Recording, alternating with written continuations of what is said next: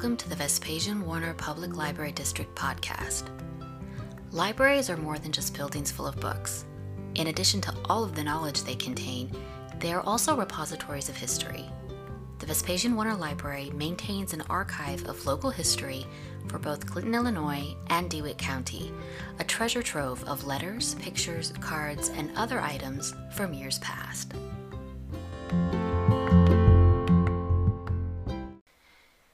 It should be no surprise that the library itself is well represented in the archives. The Free Clinton Library began with 700 volumes housed in the same building as a meat market in 1901. The Vespasian Warner Public Library came into being thanks to C.H. Moore bequeathing his personal library of more than 7,000 books to the city, providing they could be properly housed. His son in law, Congressman Vespasian Warner, donated the money and land to build the new library, which opened in 1908 after two years of construction. There are papers, correspondence, and photographs relating to both the Free Clinton Library and the Vespasian Warner Public Library in the archive. Naturally, there are also items relating to C.H. Moore, Vespasian Warner, and records relating to the DeWitt County Museum.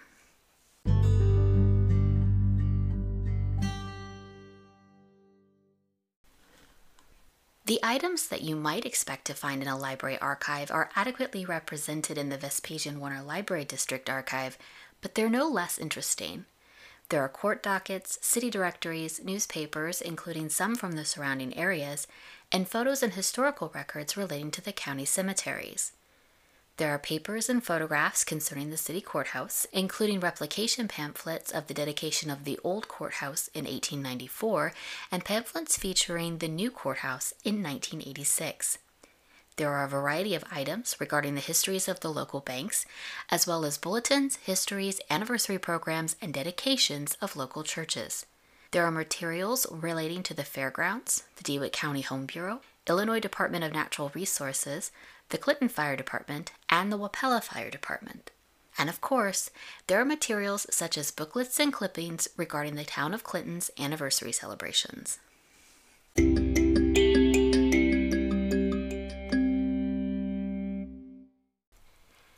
Being a small town, local groups, schools, and businesses are important to Clinton and are therefore well represented in the archive.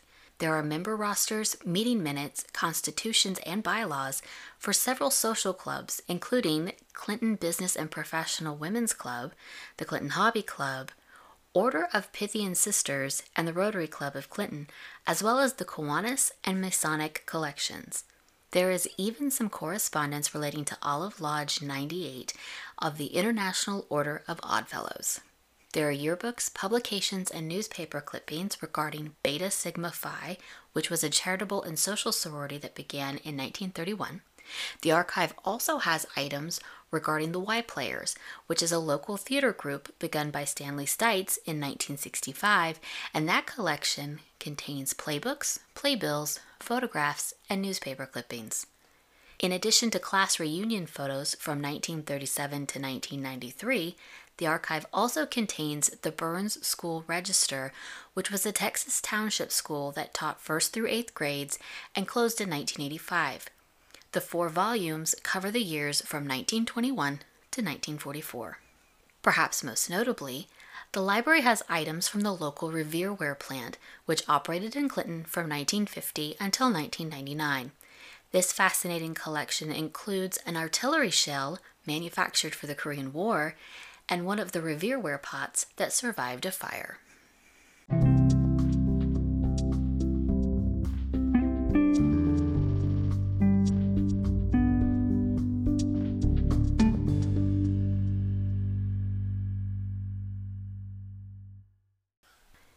1968, a tornado plowed through the small DeWitt County town of Wapella, destroying property, injuring several people, and killing four. The local radio station, WHOW, operated for 24 hours relaying news and weather bulletins, as well as personal messages that people submitted to find out about loved ones or that people sent in to let their loved ones know that they were okay. The archive contains these messages and bulletins, as well as photos of the aftermath graciously donated by George Spray.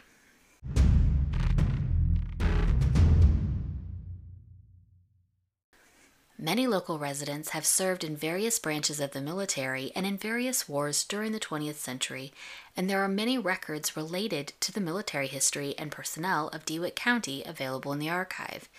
There are even photocopies of newspaper clippings pertaining to the people and events of the Civil War. Many of the items in the collection are of a personal nature. Joseph Murphy, brother of former library director Melinda Evans, was a Marine who served in the World War II Pacific Theater and was wounded at the Battle of Iwo Jima.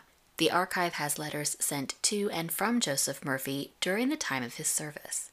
There are also copies of letters, postcards, and photos that Carl Wynn sent to his parents during the same war. He served in the Navy and was in Honolulu during the Pearl Harbor attack. Sadly, he and his crew were lost during a mission to Fiji. The original items are housed at ISU Normal. Perhaps most interestingly, the archive contains 23 black and white pictures of the Japanese surrender in World War II, as well as portraits of the imperial family and palace.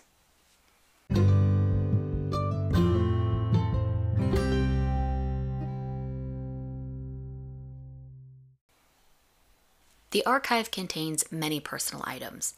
There are funeral programs for services from the 1950s and 1960s, but some go as far back as the 1930s and as recent as the 1980s. There are also programs from the dedication of President Lincoln's tomb and a reenactment of his funeral over a century later, President Kennedy's service, and President Grant's memorial. There are several diaries, including one from a railroad worker and another from a nurse. There's an autograph book, a daybook kept by an attorney, and a hymn book carried during the Civil War. Most of the items are from a period between 1852 and 1917. One collection features cards, letters, essays, commencement and commemorative programs, and an autograph album from Inez Gantz, a young woman in the 1890s. Another features holiday cards sent to Ida Cardiff between 1918 and 1928. And there are other photos and documents related to the Murphy family donated to the archive by Melinda Evans. But if you're looking for something a little quirky, the archive also has a comic book collection and a deck of Weldon Co op Grain Company playing cards. There's also some art relating to Illinois history.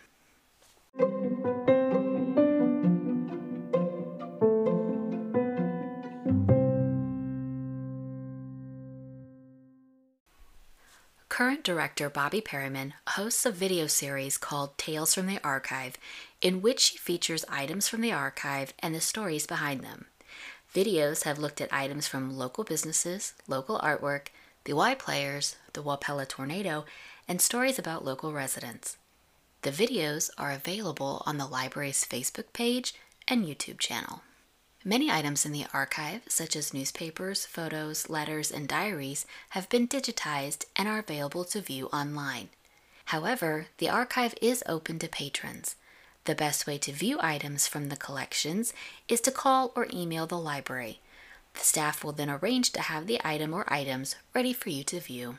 People can also donate or loan items to the library archive. Again, a phone call or email in regards to the donation would be best so the staff can have the brief paperwork required ready to be filled out. Anything related to the history of Clinton, Illinois, the surrounding communities, and DeWitt County would be a welcome addition to the archive.